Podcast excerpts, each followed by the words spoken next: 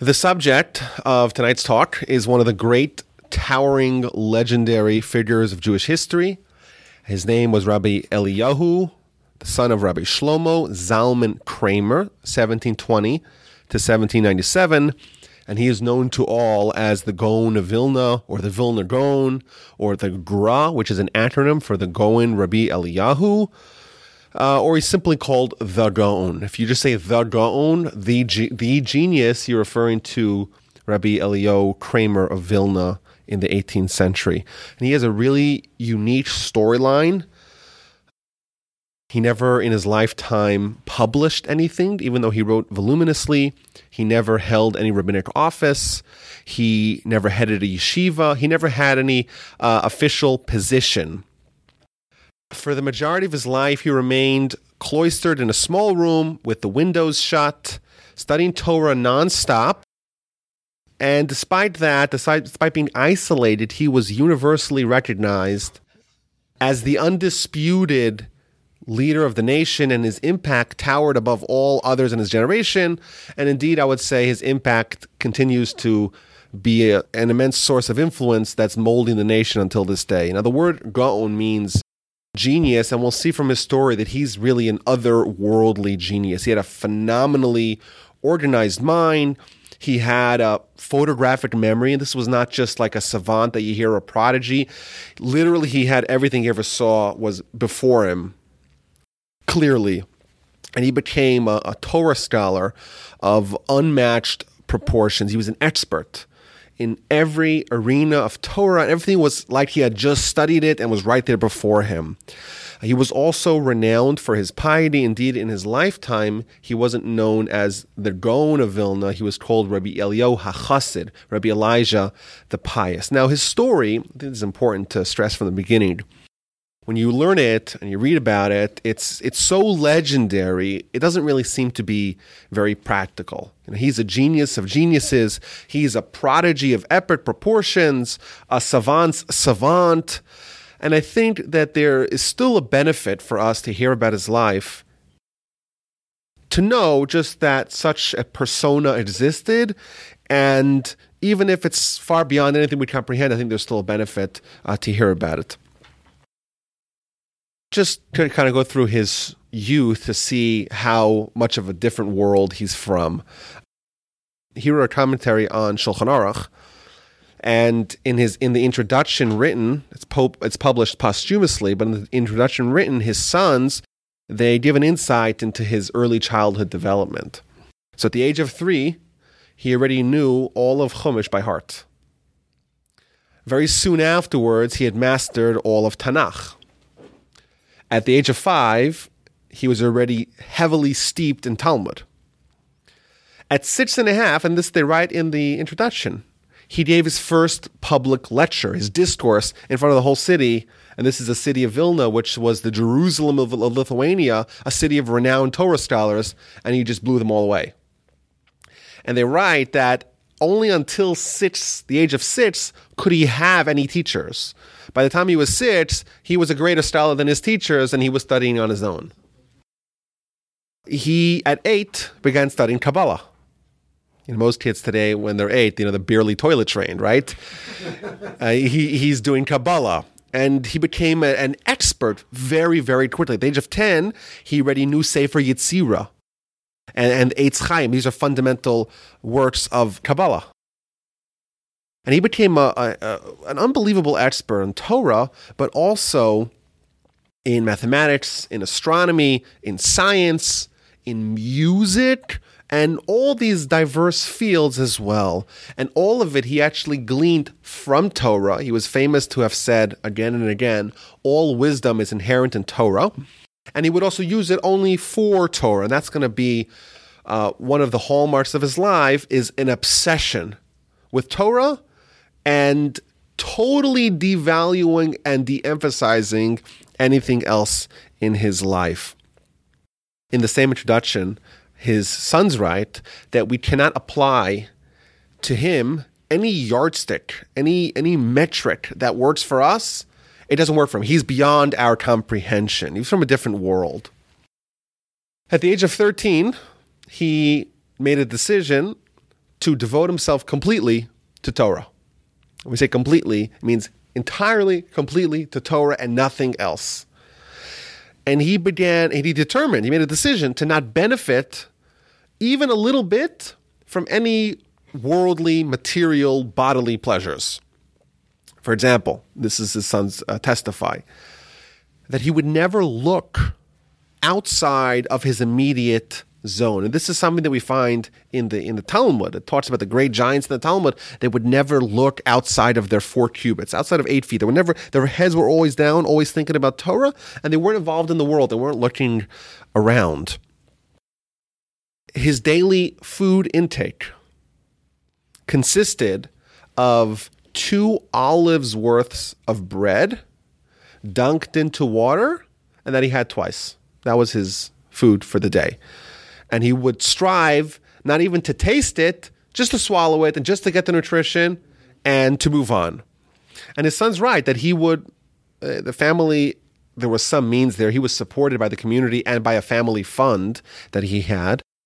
But he, this is a quote from his sons, he lowered his shoulders, vayet shichmo, to bear the burden of hunger and the lack of sleep. More about his sleep in a second in order to outwit his yetzer hara. He was determined to not have any, to not live in this world. He was living in a different world. And his students said about him that when you were in his presence, you felt like you were with an angel. This is not someone who's earthly, who has any physicality or materialism to him. His sleeping patterns. He slept two hours a day, broken down into four increments of 30 minutes three at night and once during the day. And he would sleep for 30 minutes and he would arise like a lion to continue studying Torah. And if he would start drowsing off in the middle of the night, he would dunk his feet into ice cold water to keep, keep himself awake and to study Torah. He is purported to have said that the objective of sleep is to be able to acquire Torah knowledge that's beyond the intellectual capacity of a person. And his sons reported that even when he was sleeping, he was always murmuring words of Torah in his sleep. And this is again akin to the teachers in the Talmud. The Talmud has a few episodes in it where it talks about great sages that they would, when they would go to sleep, all their students would crowd around them to hear a lecture. What lecture is he going to say in his sleep? People who are so steeped and immersed in Torah study that that's what they do when they sleep. They dream about Torah and even were talking words of Torah in their sleep on a very high level. And he was obsessed, like many giants, with utilizing every single second of the day when he was awake and when he was even sleeping. And he, for example, famously said that if someone is totally dedicated to doing mitzvos and totally committed to studying Torah, well, such a person can find a loophole around a very vexing problem. And the problem is, well, as a human, you need to eat, even if it's very meager, and you need to sleep, and even if it's very truncated. Well, how could you forfeit studying Torah for doing anything else? So he said that, well, if all you do is study Torah and do mitzvos, and then out of sheer exhaustion, you go to sleep. So the only reason why you're going to sleep is because you need to, and it's only to enable you to study more Torah. Well, that itself is a mitzvah. And he would maintain a ledger, a journal. In it, he would write how many seconds of his life, of his day, would he not be doing mitzvahs or studying Torah. And he would keep a ledger of it. And the most that ever was in a given year was three hours. If you take all the time he wasted, so to speak, in, in a given year, the maximum was was three hours, and he would bitterly cry on Yom Kippur to try to atone and repent for wasting time. Again, these this is beyond our comprehension, but this is someone that we had in our nation uh, a few hundred years ago. Now, though he was endowed with off the charts intellectual capabilities, he didn't rest on his laurels. He didn't take it easy. His diligence, his dedication, his determination, his devotion to Torah study are unmatched. So he's this amazing marriage of capabilities beyond description and commitment uh, as well. He would study Torah by candlelight during the day because if he opened up the windows, there might be noises or distractions that would stop him for a second.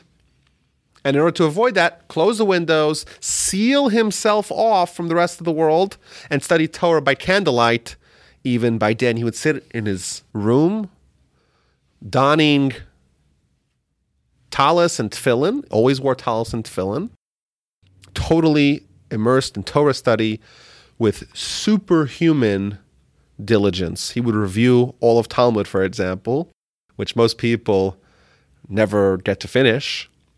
And even those that are committed to a regiment of Talmud every day, they finish every seven and a half years. He would finish it every month.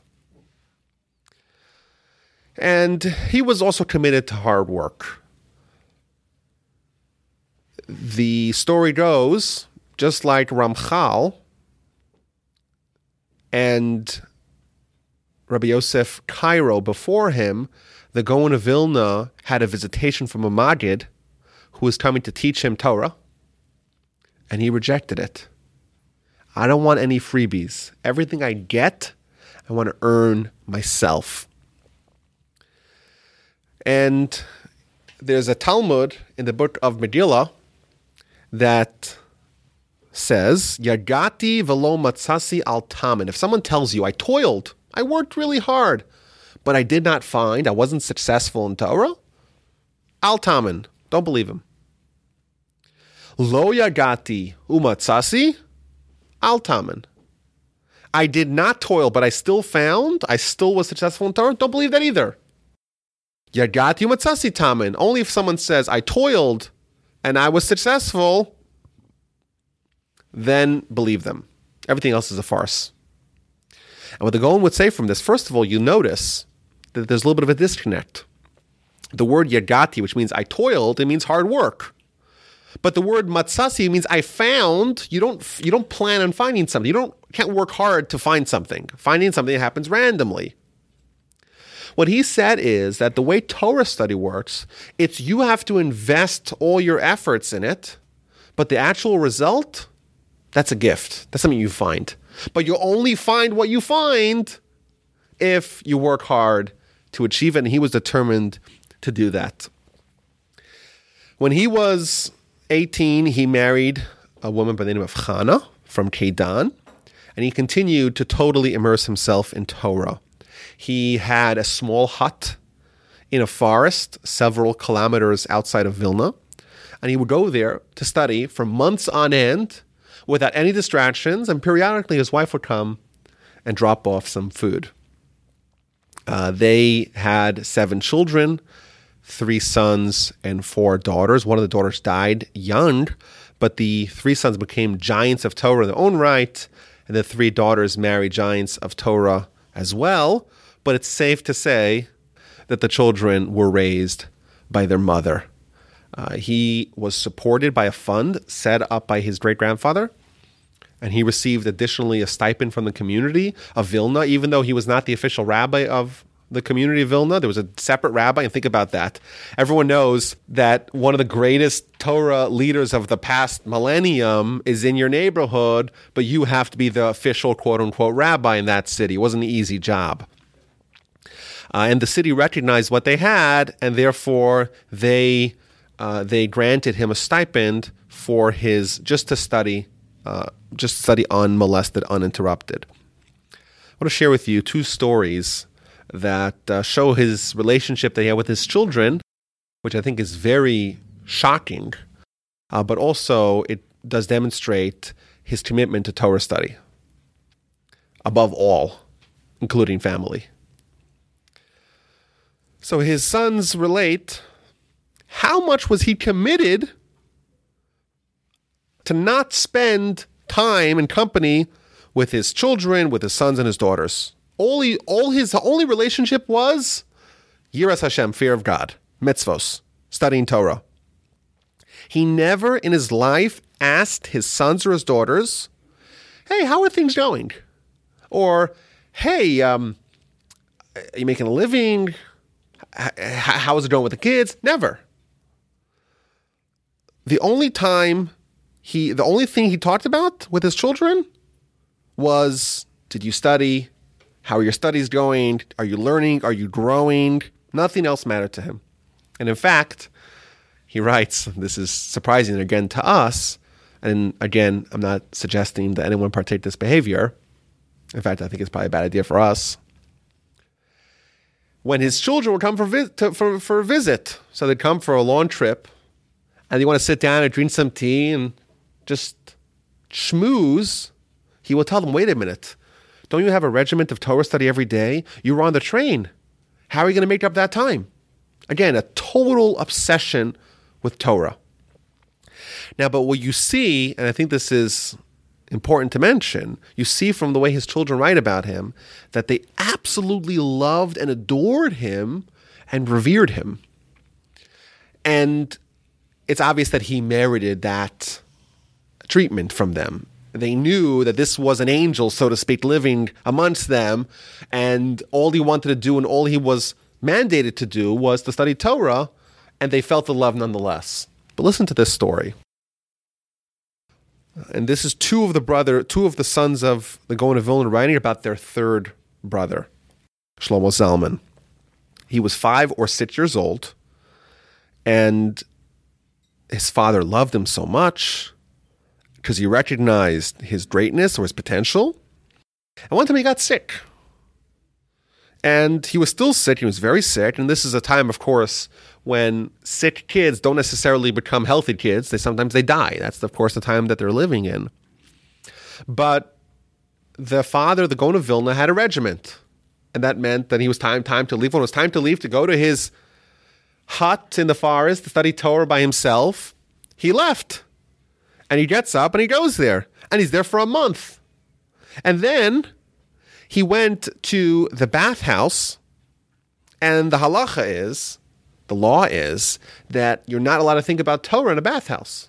So he's in the bathhouse and he starts thinking about other things besides for Torah. And he thinks about his family and he remembers, I have a son, Shlomo Zalman, that was sick a month ago. Let me go home and see how he's doing. And he went home to, th- to see how he was doing. What this shows us is that this is a different personality. This is someone that I think it's important for us to appreciate such a greatness, such a uh, such an exemplar can exist in our midst, or did exist in our midst, and just marvel at that, even if it's not necessarily so relevant uh, to us. Now, remember, he was called Rabbi Eliyahu HaChassid, Rabbi Elijah the Pious. His kindness that he had with other people was superlative. Like if he would see someone that was in need, he would give him everything. He would take stuff, uh, household items off the shelf and give them give them away. Uh, obviously, I'm sure to the consternation of his family. Once, for example, uh, the gabbai, the local administrator in charge of giving the stipend from the city to the Gaon of Vilna, he figured, well, what happens if I take it? The Gaon is never going to embarrass me publicly by calling me out.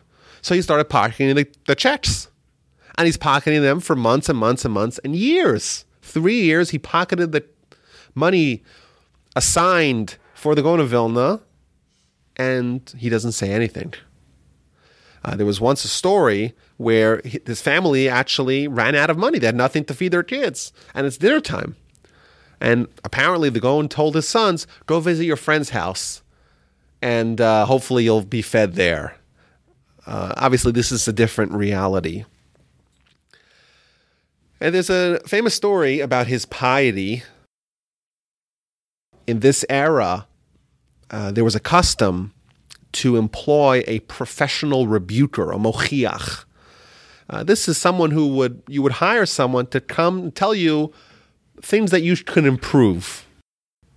So one one year was the day before Yom Kippur, And the Dubno Maggid, another great personality of this time, uh, he gets called in by the Gaon of Vilna. I need you to give me some, give me some rebuke, give me some castigation.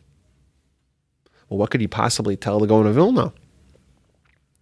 So all the students are told to leave the room, and he goes there. and He's there for a few minutes, and he emerges, and the Gaon is in bitter tears. So they asked him, "What did you tell the Gaon? What did you tell Rabbi Elijah that made him so sad?" And he said, Well, I, I told him that it's very easy to be the Gaon of Vilna when you're sitting in your room by yourself, not living in the rest of the world, not being in contact with other people, being isolated, being secluded. How great would you be if you were forced, like everyone else, to go pedal for a living and to go interact with other people? You're by yourself, and it's really easy. That was the rebuke, and indeed, the Gaon of Vilna took it uh, very, very sincerely and very dearly to his heart. Uh, there was another another story, interesting story that shows his commitment and his piety. We know that we're encouraged to do mitzvos because it's what God wants, and not for any benefit or kickback that we might get. Even a kickback in Olam Haba, a kickback in the next world, the world of reward and punishment. So there was a tradition in the city of Vilna that all the wealthy people of the city they would bid, they would vie for the rights to buy a beautiful, pristine esrog, a beautiful, pristine citron, which is the fruit used on the holiday for the Gaon of Vilna. And one year there was short supply, and they couldn't find an esrog that was befitting of him. Finally, they found someone at a great distance away, and he said, Yeah, I have a beautiful esrog, and I'll give it to you on one condition. The condition is that the Gaon Vilna promises that whatever benefit he garners in the world to come for this mitzvah, he passes it to me. So they were like horrified by this. What, what are they going to do? So, well, they go back to the Gaon Vilna and tell him what happened. He starts rejoicing. Finally, I could do a mitzvah lishma. I could do a mitzvah for its intended purpose to know that I'm not getting anything Olam Haba. I'm just doing a mitzvah because God tells me to do it. And he was indeed delighted. In his mid 20s, he went on an exile, one of several exiles that he would undertake in his life. He never shared his reasons why he did them. Uh, but there's rampant speculation, several reasons. Uh, number one, perhaps because he wanted to endure the pain of exile, to go from town to town, to not be recognized, and to gain repentance from that. Others suggest perhaps that he would go to meet and study with other Torah scholars, and he would go and no one would know. Remember, there's no pictures. Everyone knows that there's this Gaon to Vilna, but there's no pictures anywhere of him. So you go to the town, you just sit in the back, and you could study and meet other people and talk to the people without having them uh, to give you any uh, judgment uh, beforehand.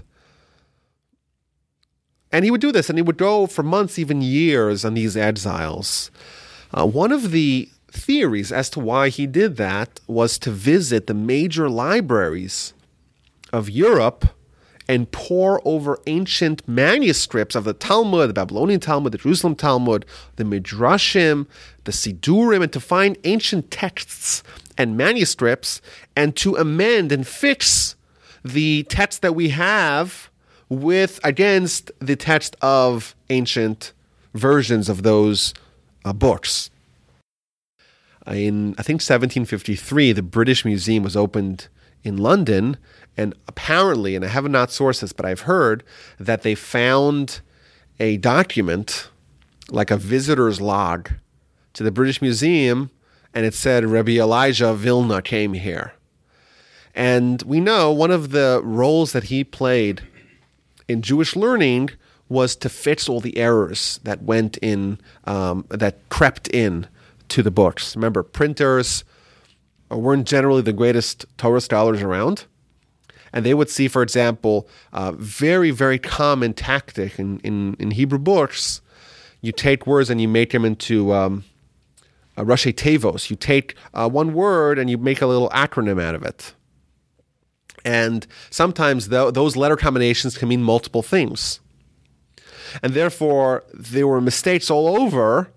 Uh, and there was no there was no one who had the capacity uh, to be able to actually fix that. Now, the Gaon of Vilna, with a phenomenal memory, knows it all by heart.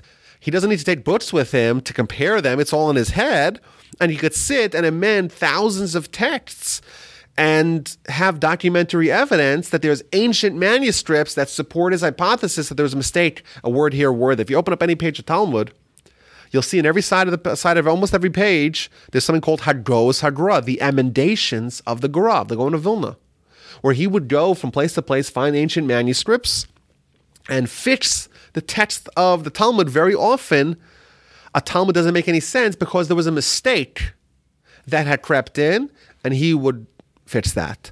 And he wouldn't take he would take this very seriously. In fact, he would fast before he committed himself to make any uh, emendation uh, to the Talmud. He returned to Vilna eventually. He resumed his learning, but he also expanded his public role by accepting a small cadre of students to study with him. He never opened the yeshiva where he had multitudes of, stu- of students, but he would have a handful of students at all times that would be there with him and be part of his inner circle. In his 40s, he decided to go to Israel. And there's a famous letter called the Igeris Hagra, the letter of the Gra, uh, where he writes to his family, and it begins. He says, I want to tell you don't be upset, don't be sad, don't worry. I'm going on a trip, I'm going to Israel. And many people, they travel on business trips and they go without their families for many years just to make money and they suffer and they do everything just for money. I'm going to Israel. And I'm going to the Holy Land. Everyone's trying to see it. And I'm going to have the help of God with me. Don't worry about it. Don't worry about me at all. And it's a whole long letter. Eventually, that trip was aborted. No one knows why. His sons asked him, Why did you cancel your trip? And he told them cryptically uh, that I don't have permission from heaven to go.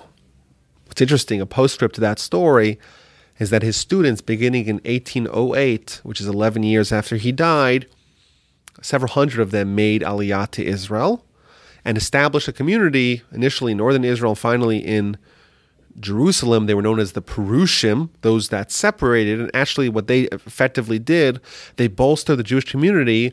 And indeed, since the 1840s in Jerusalem, uh, Jews have been a majority of the population.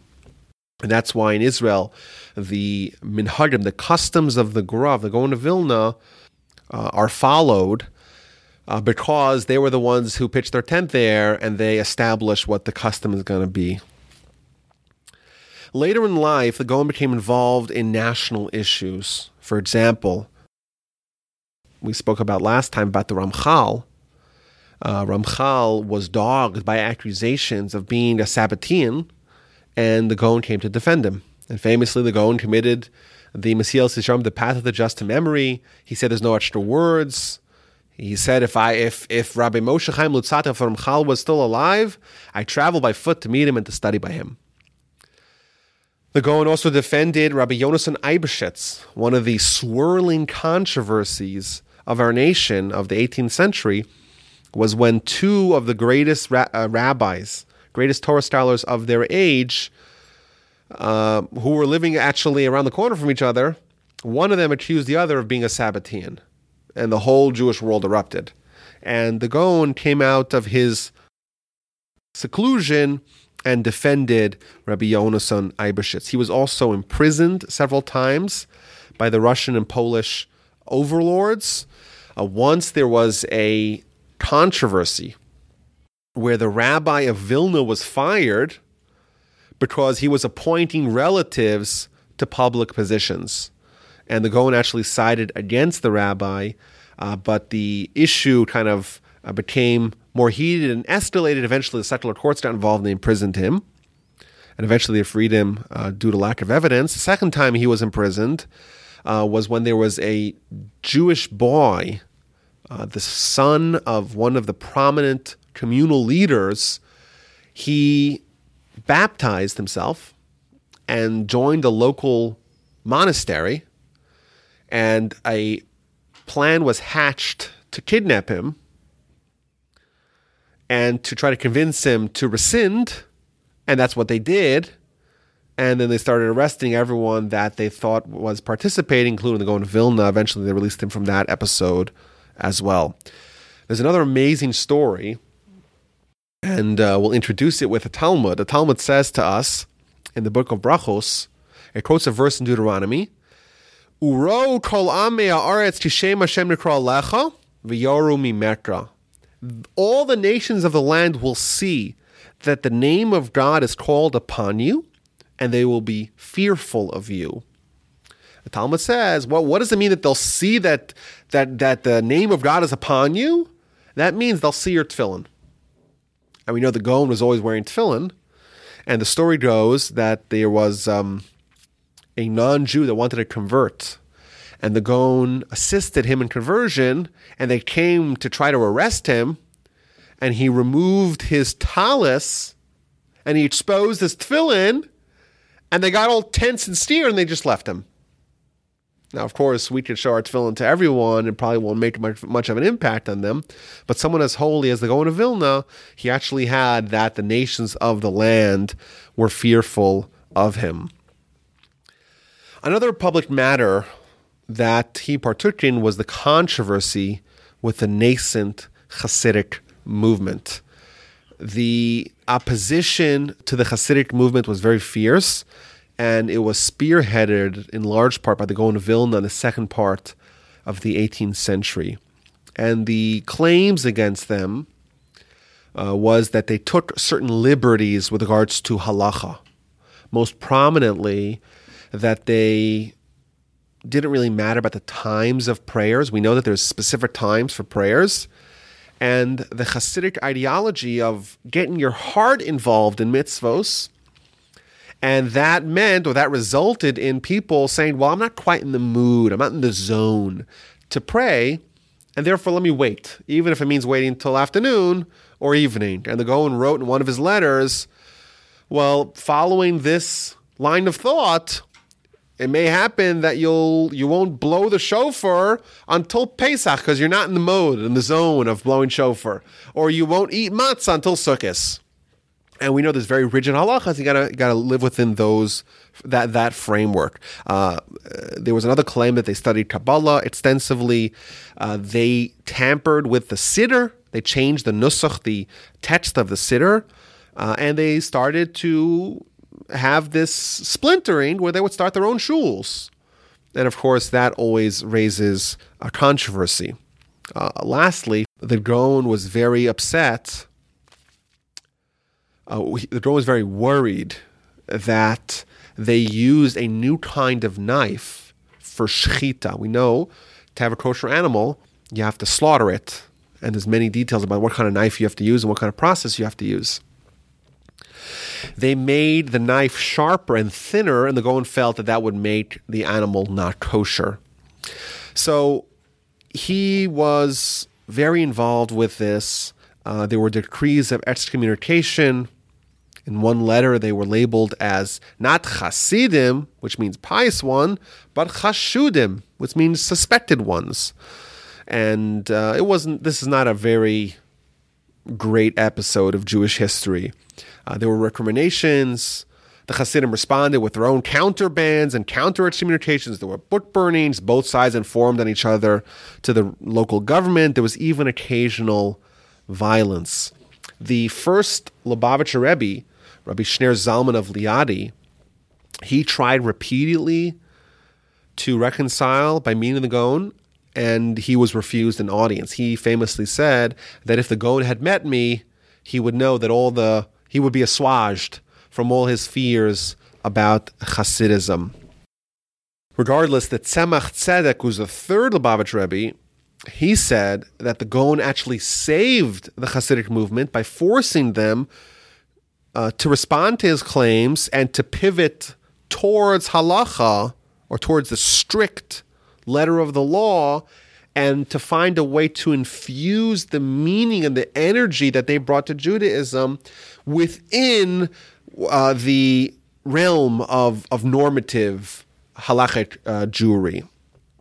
In the end, of course, the sides reconciled, and indeed, very soon after the Gaon's death, actually the tables were turned. The Hasidism was no longer this minority, this upstart. They became the majority of the Jews, and they really, indeed, saved the Jews because there's many. There were many dangers. Um, that were sweeping the Jewish world, namely the Haskalah movement, which is a movement uh, of abandoning Torah in mass. Now, um, the Gaon is also pivotal uh, to the establishment of the, the modern yeshiva. In his closest student, Rabbi Chaim Volozhiner, a titan in his own right, he actually was commissioned by the Gaon to write the Nefesh HaChaim, which is actually a response to the Tanya. And he came to the Gaon with a proposition. He said, We're facing a crisis that our nation has never faced. And that is that there is an intellectual alternative to Torah for our people. There's emancipation, there's enlightenment. Jews are being welcomed into the universities, they're being granted citizenship all over Europe. And many Jews find the appeal and the allure of these new opportunities to be irresistible. And therefore, we have to respond in kind by offering a more compelling intellectual product in the form of a yeshiva. And he came to the Gaon with this idea. He was very enthusiastic, and the Gaon said no. Two years later, he came and he was more subdued this time and once again asked to open up a modern yeshiva. And this time, the Gaon told him yes. When asked to explain why he changed his position, we said, Well, the first time you came and you're all excited and you're all passionate about it, I could tell there was an element of it that wasn't pure, that wasn't dedicated for the sake of heaven. Now, we see that you you're coming without the pizzazz, and then it's more likely to be successful. And indeed, the yeshiva that resulted, the famous Volozhin yeshiva, that was the uh, bulwark of the 19th century, uh, became what's known the mother of yeshivas. Before beforehand, people would of course study Torah, but they do it in the shul with the local rabbi of the community. Those that were great geniuses would be sent maybe to a bigger rabbi in a bigger community and would study with them, but it was nothing formalized. And these students who would be sent out to different places, they would rotate their meals by local families. It was called the Essenteg. They go on Monday to the Goldbergs and on Tuesday to the Goldsteins and etc. etc. right? And of course, that was a demeaning and degrading practice to go sit with some strange family and eat breakfast, lunch, and supper with them.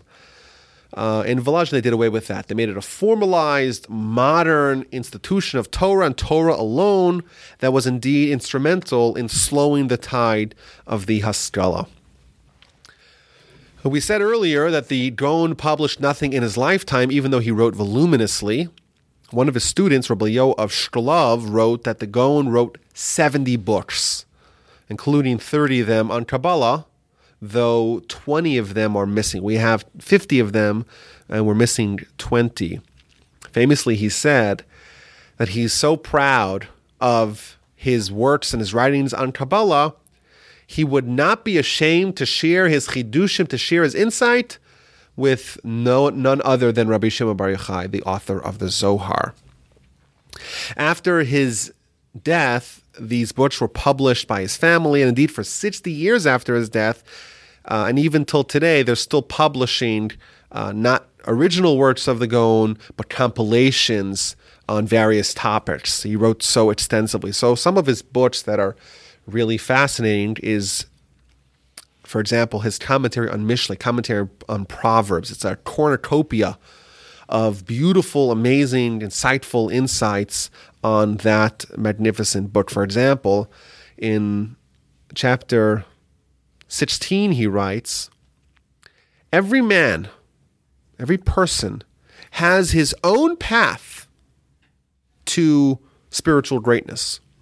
Because people don't think the same way and their faces are different, which is a quote on the Talmud, and people's inclinations are different. And when the prophets were extant, people would go to the prophets to ask the prophet to tell them which path should I take to achieve what is at the core of my soul.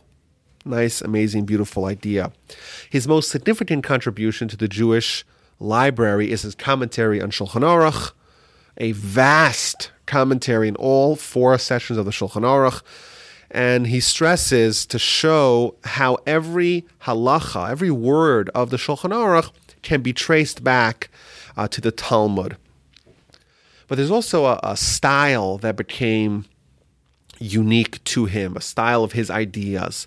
Uh, he was uh, um, he had mastery over literally every letter, every word of the Torah, and he would craft uh, patterns and insights that no one else would see. So, for example, and there's thousands of them in the Torah, the the word sukkah, like a sukkah that you sit in on sukkahs, it's spelled two ways. It's spelled with a samach, a kaf, and a hey.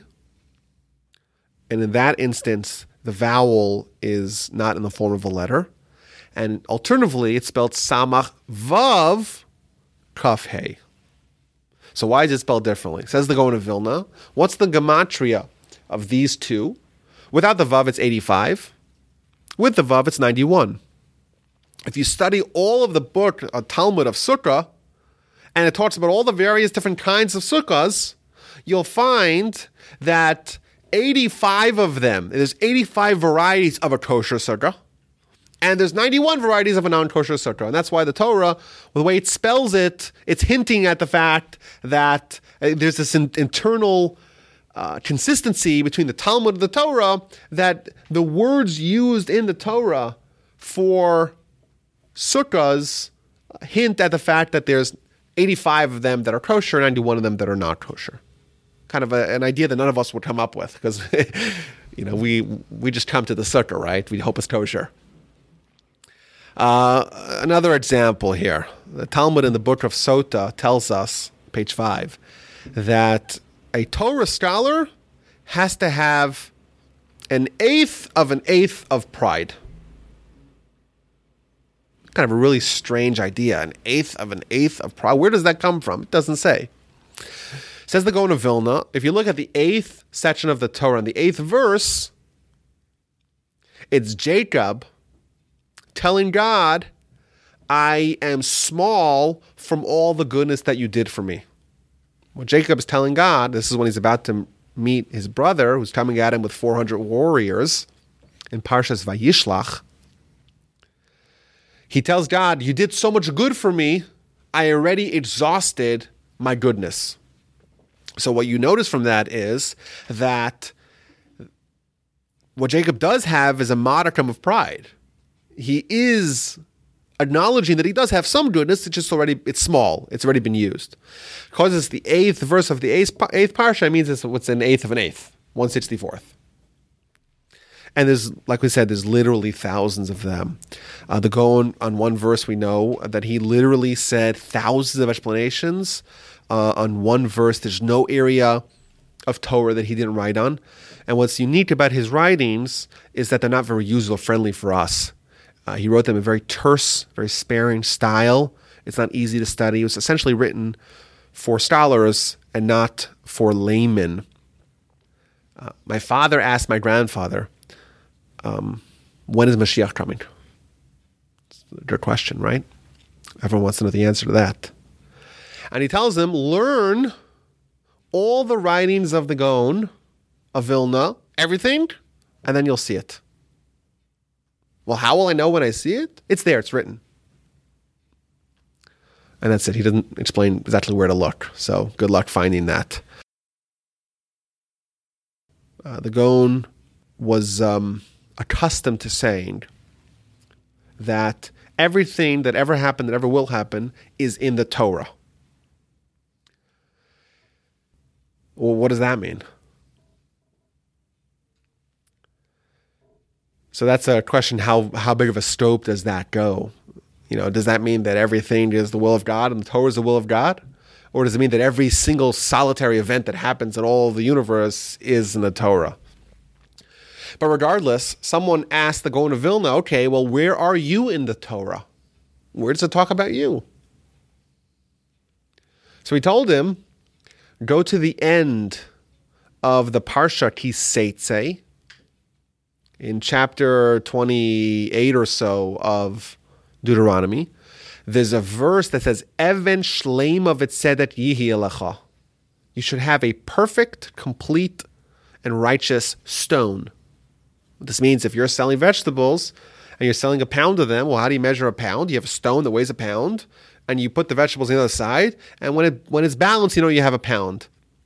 But of course, if you shave a little bit off the edge of the stone, no one could tell, and that's not a perfect stone, and therefore you could fleece your customers have a perfect stone. Well, the word Evan Shlema can be read Evan Shlomo or Eliyahu ben Shlomo, Eliyahu the son of Shlomo. in fact, the Gaon wrote a book called Evan Shlema. And I'm just going to throw this out. Uh, there was this theory, and I mentioned it once, that the 5,845 verses of the Torah correspond to 5,845 years since Adam.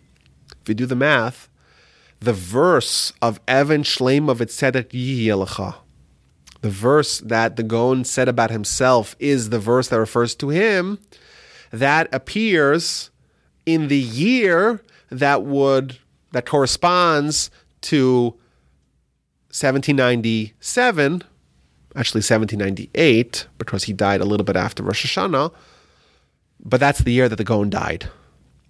Uh, so some have theorized that what the Gaon is actually saying is that the map of what's going to happen in the world actually follows the pattern of one verse in the Torah equaling one year since Adam. There's many, many, many other books. Just one of them that's really important, Maaseh Rav, which is a book not written by him, by one of his students. It's a list of thousands and thousands of practices that the Gaon would have and customs. Uh, he wanted to write a synopsis of the Shulchan Aruch, and again, he was told, he told his children, in the heavens, they don't want me to do that. The Gaon died on the intermediate days of Sukkot in 1797. Famously, on his deathbed, he was clutching his tzitzis, crying for a few kopecks, for a few pennies. You could buy a mitzvah, to buy tzitzis, that once you're dead, you no longer have access to doing this mitzvah. It's amazing, this world, a world of accomplishment, that you could do so much with such ease just a few pennies, you buy yourself a tzitzis and you wear them the whole day and you have mitzvahs every second. And now I'm going to die. And that's what he is disappointed about. Uh, he was buried in Vilna in the cemetery. And there's a little bit of a postscript to his burial. The Soviet Union, after World War II, decided to turn that whole location into a soccer field. So they were going to plow up all the graves and build a soccer field. And the Jews protested and were granted to move seven graves. Among those that they chose to exhume and reinter was the Gaon of Vilna. And there is testimony of the people, the Chevra Kadisha that, partake, that partook in this, when they dug up the Gaon of Vilna, of 150 years after he was buried, they found his body had not decomposed a bit. His hair on his head was intact, and even his beard was still wet from the mikvah that they placed upon him. And that's based upon, um, we know that only someone who is wicked is going to be consumed by worms and maggots when they are buried. Someone as holy as the Gaon of Vilna was totally untouched. His legacy could be captured perhaps by some of his contemporaries who labeled him as a once in a millennium scholar. He was sent to heaven from, from heaven, so to speak, to illuminate the world with Torah.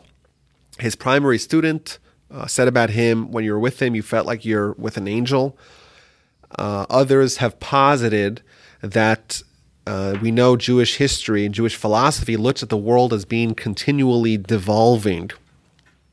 And the Gaon of Vilna was sent, the Vilna Gaon was sent to stem the decline of the generations. And that's why he had a practice uh, that uh, was very uncommon that he would argue with Rishonim, he would argue with rabbis of the medieval time.